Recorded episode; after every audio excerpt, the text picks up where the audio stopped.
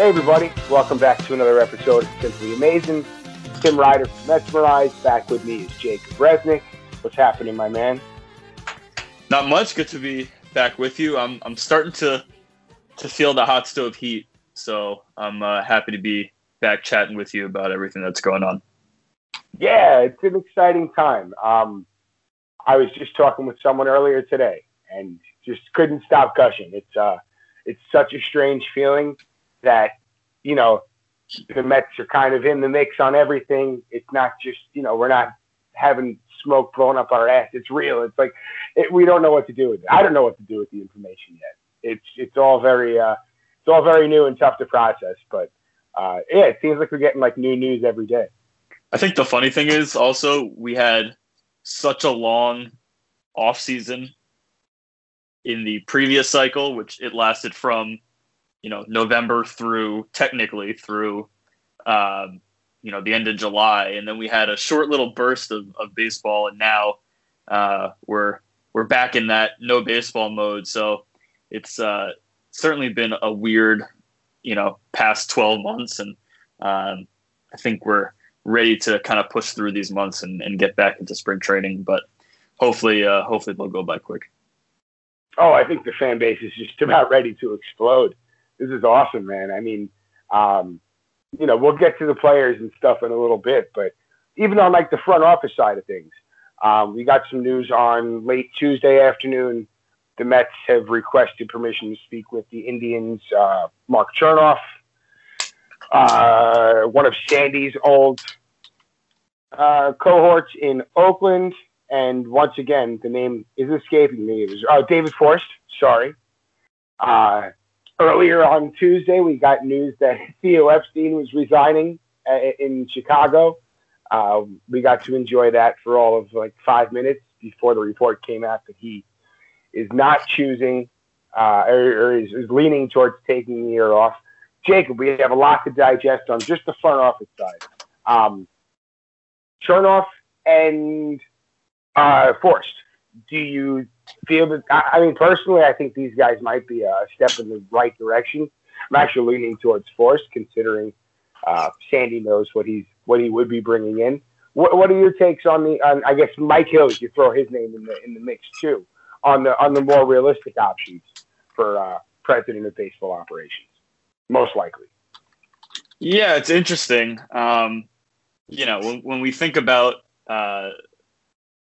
you know, signing free agent players or trading for players and the rumors flow, you know, we go straight to Baseball Reference and FanGraphs and we start looking at all the numbers, all the data. But when these names for, you know, baseball operations positions or a coaching position, when they start getting thrown around, it's kind of like, you know, what do we think of this guy? What's the take here? And the thing is, you know, we as outsiders, we really don't know. So I think it's kind of a not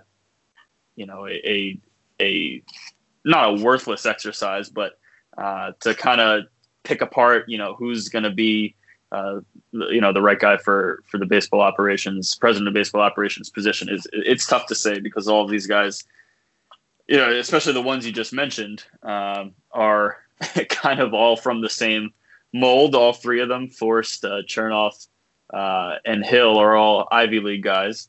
Hill actually had some professional playing experience, but, you know, Forst and Chernoff went the very, you know, not traditional, the more recent route of baseball operations executives of, you know, interning and making their way up the totem pole, and eventually leading an organization's department. So Chernoff and Forst are kind of similar in that regard. And honestly, at the end of the day, I really don't think you could go wrong saying that you prefer either one. I mean, obviously, like you said, Sandy Alderson knows what he's dealing with Forst, having worked with him, and it seems like he's kind of had his hands in all aspects of baseball operations, and Chernoff as well. And Chernoff obviously having the the interesting connection with his father being the head of Entercom, which runs WFAN. And then Michael Hill is he's been around with the Marlins for quite some time, and we've known him from being in the NL East. So listen, none of these guys are carrying the appeal of Theo Epstein, which obviously when it was announced that Epstein was stepping down from his position with the Cubs, it was immediately all of the tweets were tweeting at Steve Cohen to bring him in. But I'm going to be interested to see where they go. I don't know if any of these guys really fit the mold of where the future of this position is going. All of these guys are good with the numbers, good with baseball feel, but not sure if any of them are have that innate ability to kind of transcend any scouting versus stats stereotypes and anything like that. So like I said, it's a tough exercise to kind of pick and choose what you like about each of these guys, since we don't really know how they operate in the office on a day-to-day basis. But there are certainly positives to each of them, and you could certainly highlight plenty of stuff that you like from them. Oh, definitely, and I think that just got to lay our trust in Sandy Alderson to kind of do his job. And I guess that's what makes, at least to me, probably more in a GM type role. I'm not sure if he's in the running for president of baseball operations, but Billy Owens, he's probably been in Oakland for 20 years. And all, like you were saying, all we can really go on is industry word and, respect amongst the game. Billy Owens is known to be just an elite talent evaluator. One has to assume he embraces the analytic side of things, sticking around in Oakland for so long. He's worn a variety of hats. I want to say we talked about this last time on the show, but, doing a little digging, I'm really impressed with him. I'd love to have him in the fold. But, like you said, what do we know? We can do our homework, but that's about it. And, Theo would be just an ideal fit in my eyes, but you got to respect the guy wanting to take some time off. And we keep on seeing the phrase "money talks" being thrown around Twitter pretty much all afternoon when it comes to Epstein and Cohen. And if the Mets want him, I'm sure the Mets can get him. And that's, again, it's like another language coming off of my tongue saying that, but. That's the kind of the position the Mets are in this winter, and it's exciting. There's a lot going on. Just touching on Theo Epstein, he jumped out, and we just heard reports, I guess Sunday, from Buster Olney at ESPN. The Cubs are looking towards significant roster changes. You have to wonder whether their guys are going to be up on the market soon. You have to assume that your guys that are approaching free agency, your Bryants and your Baezes, and, even down the line, Schwarber, or even a Yu Darvish, if they don't want to pay him $59 million over the next 3 years. It's just going to kind of add to the mix. Non-tenders are going to be hitting the market soon. It's going to be, I think it's going to be shocking, some of the non-tenders that we see. But, boy, this market is going to be flooded with talent, and I think it's just the start. Real quick, Jacob, if a Chris Bryant or a Javi Baez, you know what? Let's split this up. Javi Baez, let's say if Lindor, if the price becomes too high, or let's say the Indians just say, hey, no, you know what? We've gotten a better deal. Do you pivot to a Javi Baez? Do you think he's that same caliber player? Oh, man. I mean, he's so much fun to watch. He certainly has his... has had his peaks and valleys in his career, and I think the bust potential, the boom potential is certainly there, and the bust potential is probably even greater. I don't think I would put together a package for him that would you know, include multiple, you know, future pieces, whether major league or minor league. I mean, Baez is coming off a season where he put up a sub 600 OPS. I mean, it was a rough go for him. And he's obviously prone to the strikeout. Defense is great, but the bat is just kind of too up and down for my liking. But like you said, the Cubs, definitely a situation to watch. Wilson Contreras could be a guy they look to move. And if the Mets are really searching for a catcher and miss out on Realmuto, or they decide to go in a different direction, perhaps they look at Contreras, who has also had his fair share of struggles. But as far as the league's above average catchers, he's certainly one of them. But yeah, I mean, it's, you know, think about the Cubs fans, man. 2016 was such a high for them, and it's been a few disappointing seasons in a row, and it feels like they were kind of not pushing Epstein out, but it was his time that had kind of run its course. And obviously we saw Joe Maddon leave the year before, and now Epstein. So just will be interesting to keep tabs on what direction they go in. Yeah, I can't imagine Epstein wanting anything to do with the rebuild, not at this point in his career. Imagine being David Ross. You're coming into a team that, you know, just a couple of years off a World Series win, and by the time they take the field next, he might have a completely different roster. But yeah, the fans. They finally, and, you know, look at a guy like Chris Bryant. Like, the Mets have a hole at third base, unless, you know, it's kind of been a revolving door, and, you know, whoever can jump in there. But, you know, if a guy like Chris Bryant is available, I know he's coming off a very, very down year. He dealt with some injuries, but boy, that's my third baseman moving forward, at least until Brett Beatty's ready. But you know, yeah, and they also are.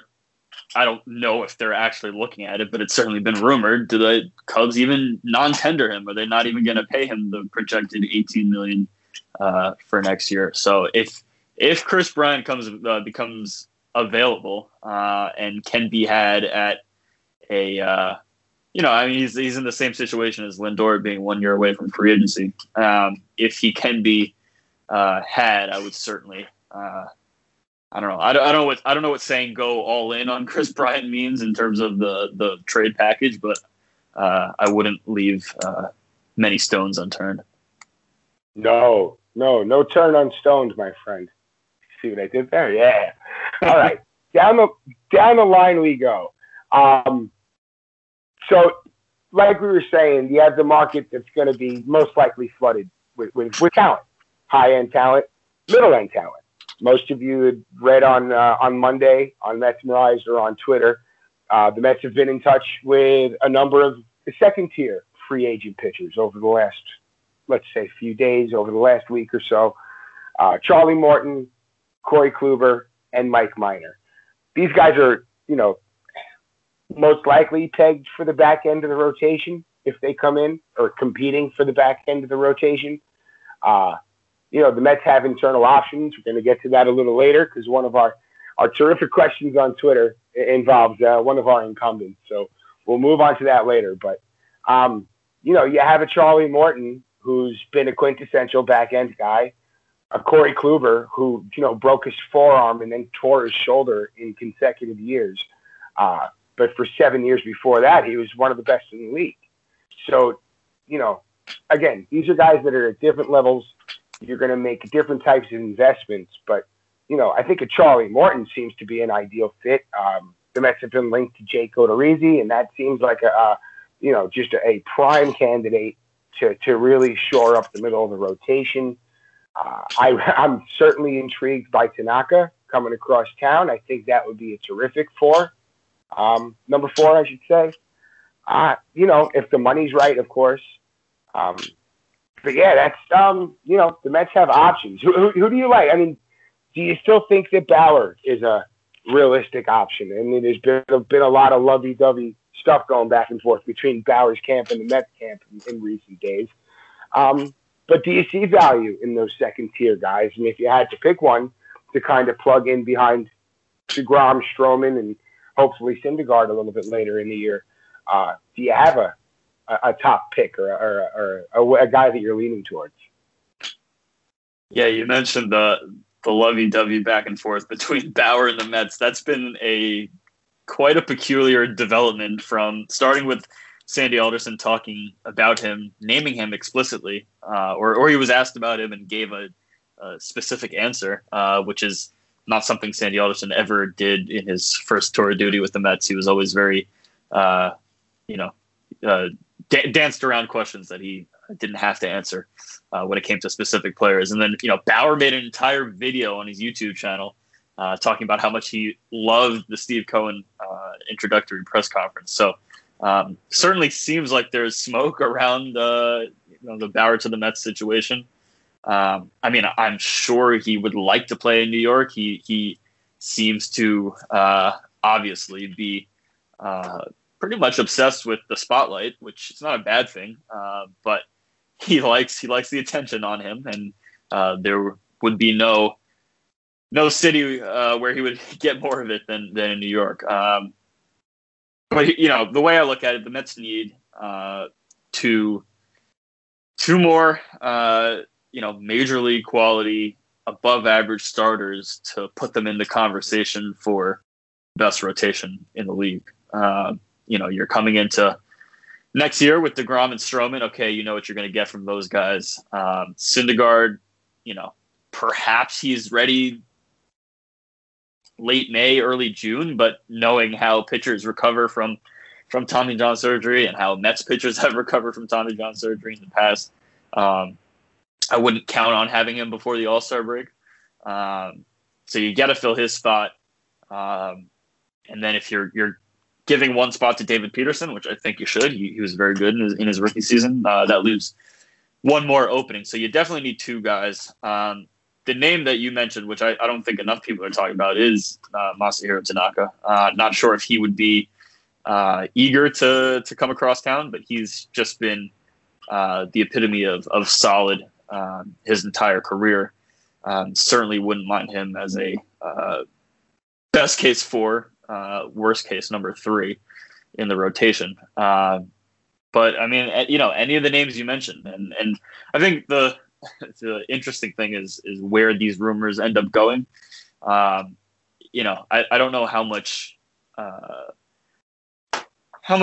push there is in the direction of these rumors, just given that there's no one really running the day-to-day baseball operations right now. Hopefully that changes sooner rather than later, but I can't imagine that Cohen and Alderson would have a direction that they're already in the process of going without, literally the guy who's going to be running the position. So, I don't have a preference for one or two guys outside of, the guys you mentioned, Tanaka, Morton, Kluber, I think could be had on a relatively cheap 1-year deal, and certainly more intriguing than a Porcello or a Waka. But yeah, I think they certainly have an opportunity to pick up a couple stars. Maybe they go the trade direction, like you mentioned earlier, with Yu Darvish or a Carlos Carrasco. Perhaps that's a package they get from the Indians with Lindor and Carrasco. But yeah, we'll just have to kind of wait and see what direction the new president wants to go in. If we're picking off players from Cleveland in a Lindor deal, I want either of their catchers as our backup. I want Hedges or I want Roberto Hernandez. And, I think that they're both defensive masterminds back there. They're both, even in a backup role, would make the Mets pitching staff that much better. I like that. But anyway, I agree. They're certainly not on autopilot. You have to assume that Sandy and I believe John Rico is still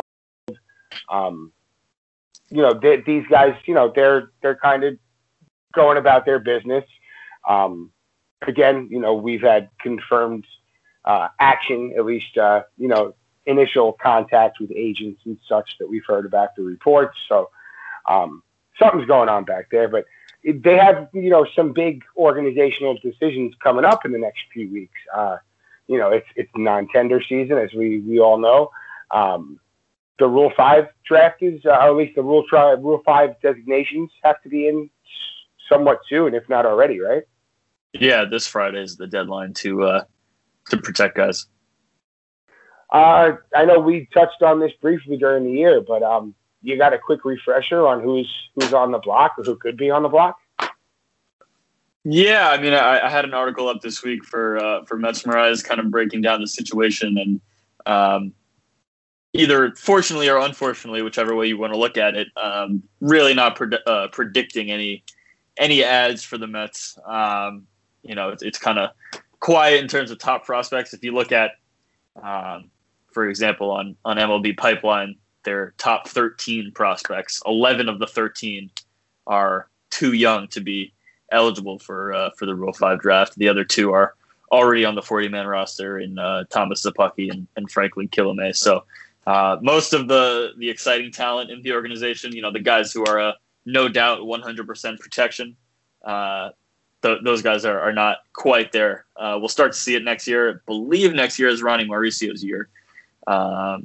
After the 2021 season, we'll see him on the 40-man roster. But yeah, I mean, you know, the top names are guys who are interesting, but not really at the level where you'd either think they're at a risk of being taken, or even if they are taken, you wouldn't really miss them that much. Guys like, you know, Tony DeBrell or Michelle Ohtanias, Dyson Acosta, just some interesting pitchers that just kind of haven't really taken the or haven't had their true breakouts yet. So, yeah, all in all, it'll be quiet unless, and, you know, there's probably a 0.001 or however many zeros before the 1% chance of Tim Tebow getting added to the 40-man roster, but he's eligible this year. And I'd say if the Wilpons and Brody were still running the show, might be a different conversation, but not with Stevie's Mets. Oh, you know it would happen. You know that he'd be getting added to the roster, and they'd see these, you know, convoluted dollar signs in their eyes. Oh, yeah. So happy that those days are over. And when you have the opportunity to sell out season tickets at Clover Park in Port St. Lucie, you got to do it. You got to do it, right? You know, you throw, you know, organizational development right out the window. Who cares? We could have a whole other episode on this, but it's a new page. We've turned the page, pal. It's a brand new day. I'm going to jump. We have some cool questions on Twitter. Of course, everybody follow Simply Amazin' Pod at Simply Amazin' Pod on Twitter. You're pretty much just going to see pod posts. You know, I'm thinking of starting to actually interact on it more. It's not just going to be you know, an outlet for the pod, but we'll see. But, yeah, follow there. But we're going to start off because we were just talking about him. Patrick Bowe, Juan Magaris fan on Twitter, at Patrick Bowe. When will Thomas Szapucki be ready, and will he be healthy? I know I saw him briefly at FanFest last year. Spoke to him maybe for 5 minutes. He was healthy. He was raring to go. Of course, with everything happening this year and everybody getting slowed down, you have to assume he's throwing, but last I heard, he was healthy. Jacob, you're targeting, you think, maybe mid to late season on Szapucki, right? Yeah, I mean, I don't want to put an exact time on it because you never know, especially with starting pitchers, when there will be an opportunity for them to make the jump to the majors. But I certainly don't have any doubts that he's healthy. He's, you know, coming up on well over a year since he's last had any ailments. I mean, obviously he missed 2018 with the Tommy John surgery, and then kind of had some recurring, you know, shoulder impingements during the 2019 season. Did make 18 starts, 21 appearances, including one for Binghamton at the end of the season. So, you know, he's kind of behind in development because he missed that year 2 years ago, and he took the time at the alternate site this year to kind of get back into the flow of pitching during the summer. Obviously not the same as pitching in a game situation. But I guess you could say that being at the alternate site this year was replacing his what would have been his tour at Binghamton, his full season at Binghamton. I'm sure he didn't pitch close to as much as he would have if he was actually pitching during the regular season. But I would expect him to be at AAA to start the year next year. And then, you never know. He's kind of always been the guy that's interesting as a left-handed relief option if you just kind of let him loose and see if you could air it out from back there. But I'm pretty sure they're going to still develop him as a starter. He'll be 24 on opening day next year. And yeah, I mean, he's quite a few years removed from being, a top five prospect in the system. But he's still interesting, and we'll see where he ends up next year.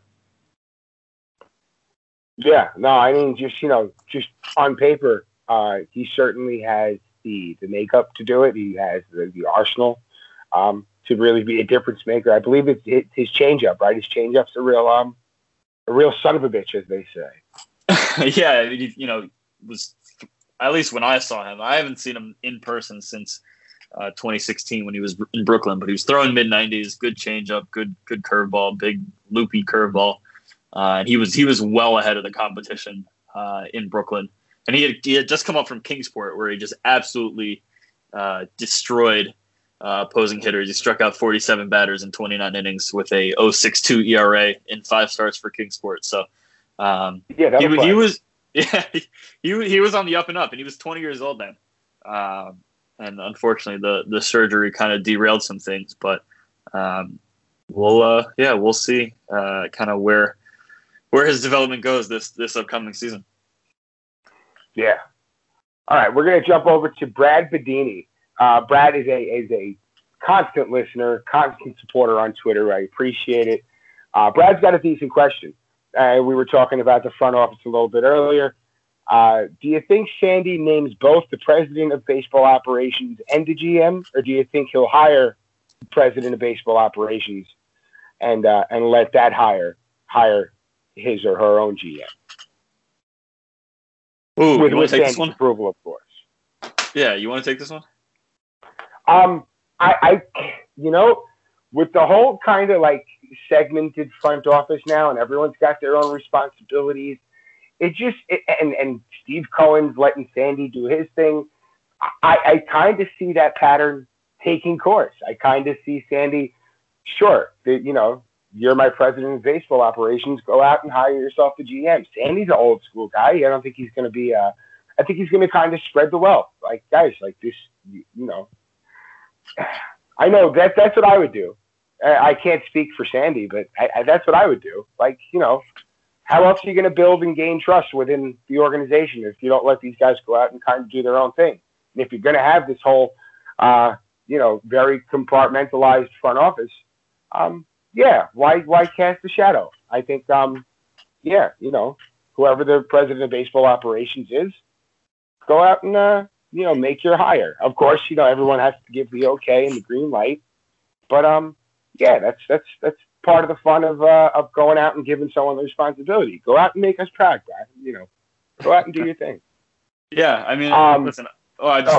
Just was gonna say real quick that I feel like I've said it before, and I think bringing Sandy back into the fold got everyone really excited. Yes, it's someone who we're familiar with. We know what he did when he was the GM, and kind of expected him to kind of take that role up again when he was brought back in. That's just really not the indication that I've gotten from talking to people, from listening to Sandy talk himself at his first press conference. So I'm honestly expecting him to be as hands-off as possible. I don't want to, because he's obviously, his title is not an advisor, but it does feel like he'll be kind of in an advisory role, and he said it himself at the press conference. He'll have a seat at the table, but not at the head of the table. Even though everyone is technically reporting to him, I think it'll kind of be a system that revolves around whoever the president of baseball operations is.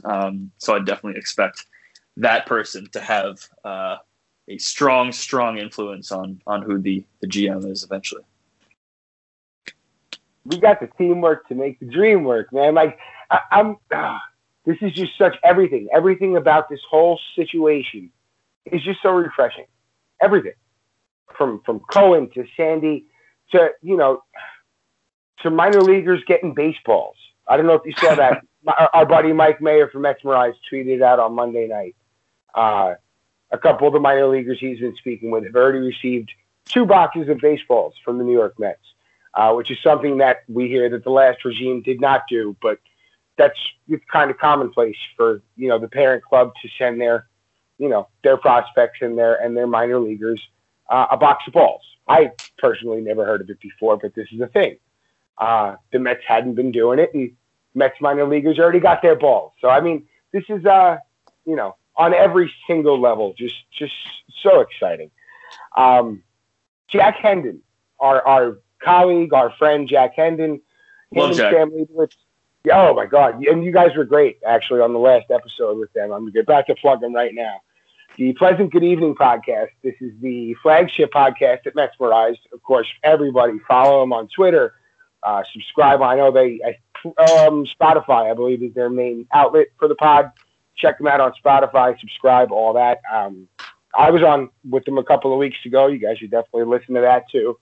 But Jack has a great question, which strikes a chord with me because I'm a very big proponent of this guy. Jack asks, can the Mets count on Steven Matz as their number 5 starter, or is it time to non-tender and look elsewhere? I might be a little long-winded, Jacob. Why don't you go ahead and put your side on the table?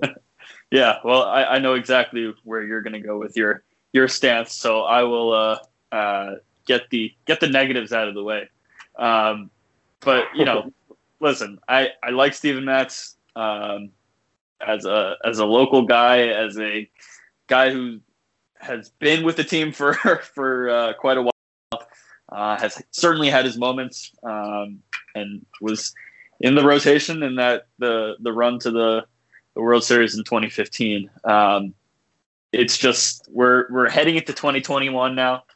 And this is a guy that just has not been able to put it together and be a consistent, solid starting pitcher in the major leagues. He hasn't had an above average ERA since 2016, which was his first full season in the major leagues. I'm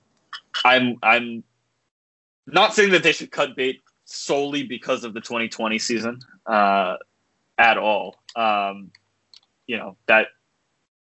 It's just he made 6 appearances, came out of the bullpen a little bit. That's a rough month and a half, during a regular season, and guys go through that. It's just going into his final year of arbitration. I think what is MLB trade rumors had him projected at over $5 million. And listen, maybe I'm in the pre-Cohen mindset of $5.3 million being a lot for a guy who shouldn't be a guaranteed member of the 2021 rotation, especially going into spring training. So technically they could afford to tender him and offer him that much in arbitration, and cut him during spring training if he doesn't work out and not feel the impact on the pockets, but I just don't really see any scenario where he's with the role that I'm projecting him to be in 2021 being worth the $5 million. Now, if they non-tender him, they could certainly try to bring him back on a cheaper deal, on a minor league deal, even if he can't find any other major league offers. I'm sure he would be able to find a major league offer somewhere else, and if he does end up going to another team, it's not really the end of the world for the Mets.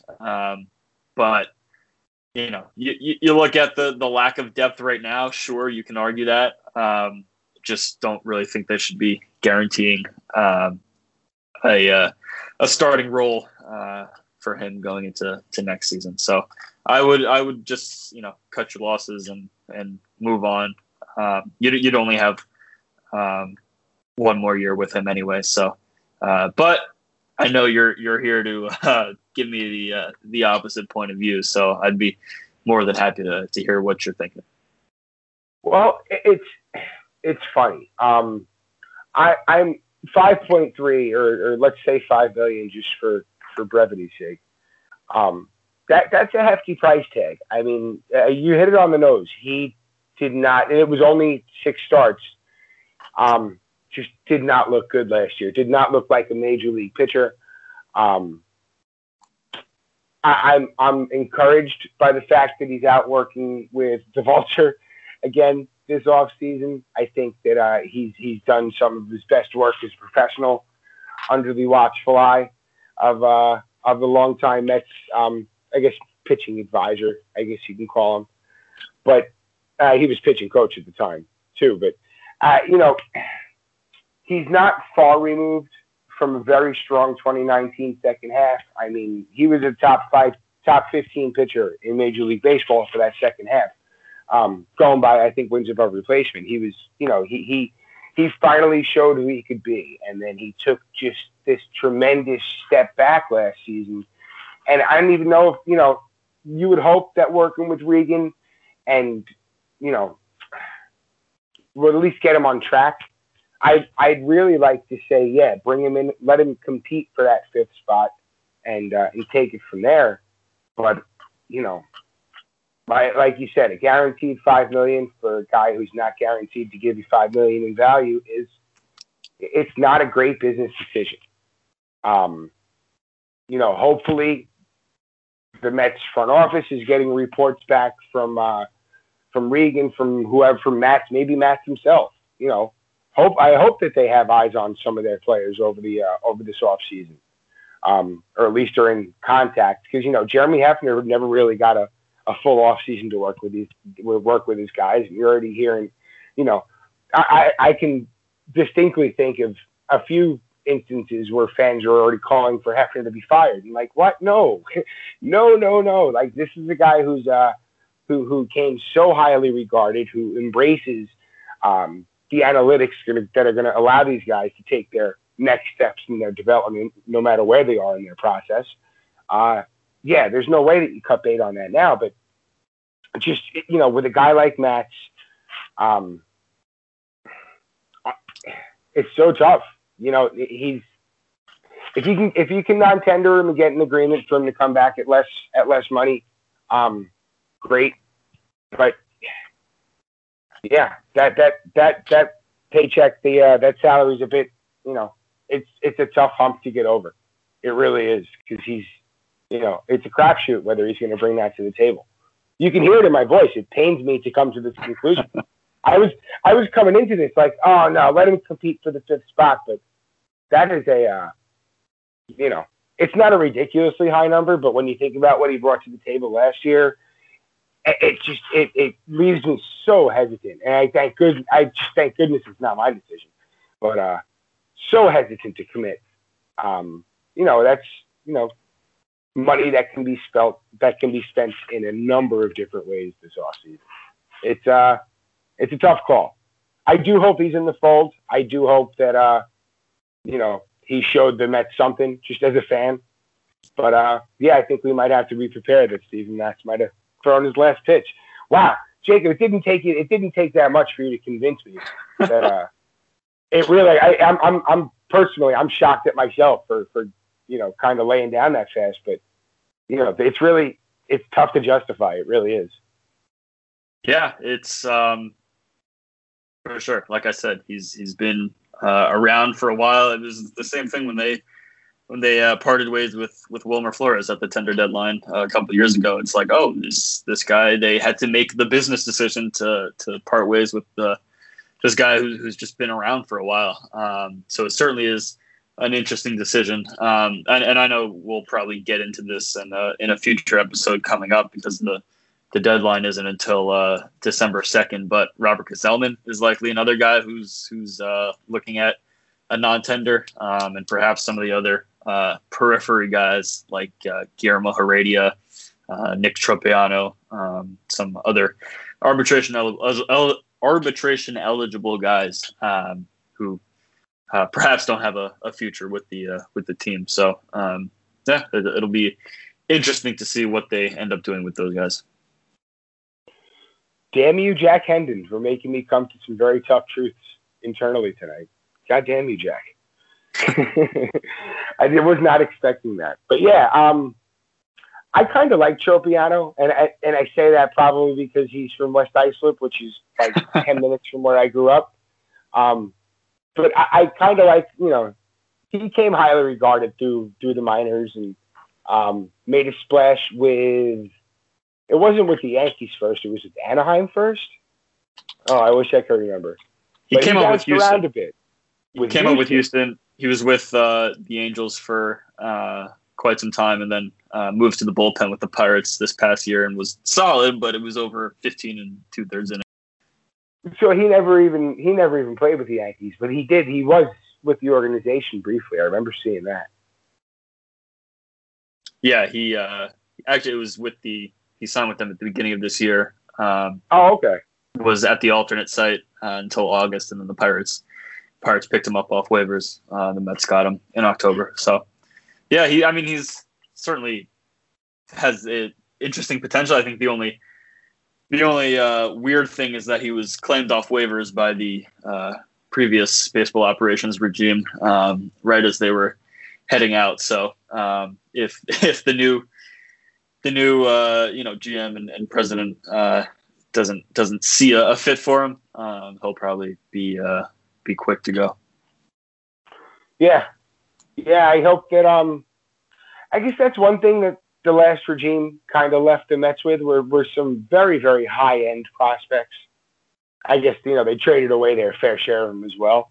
But like the guys that they drafted in the past couple of years. And again, you know, that really comes down to the scouting department. Hey, Mark, I know Mark listens, but, you know, there's a foundation here. And you hate to see new front offices come in and kind of dismantle some of the previous regime's moves, which we saw Brody do, and which was probably what Wilpon was doing. Jeff Wilpon kind of directed it. But anyway, I couldn't foresee that coming because, you know, they have some real, you know, foundational pillars bubbling up right now.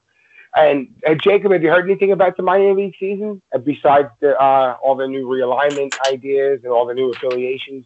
Has the season been confirmed yet or no? As of now, no. And I think that has to do with still figuring out what the leagues are and what they're going to look like and who's playing where and who's playing against who. On top of figuring out the situation with the pandemic. So no official word on that yet, but fingers crossed. Oh, sure. And those are, you know, some big hurdles to clear. So take your time. They have a whole winter to kind of figure it out. Get your logistics straight and safety first. But Jake, got anything else cooking on Metsmerized this week? Everyone check out Jacob's Rule 5 article. I forgot to say that earlier, but you got anything else coming out? Nothing on the docket right now. Trying to think. School's heating up, getting to the final few weeks of the semester, so I've got my focus over there.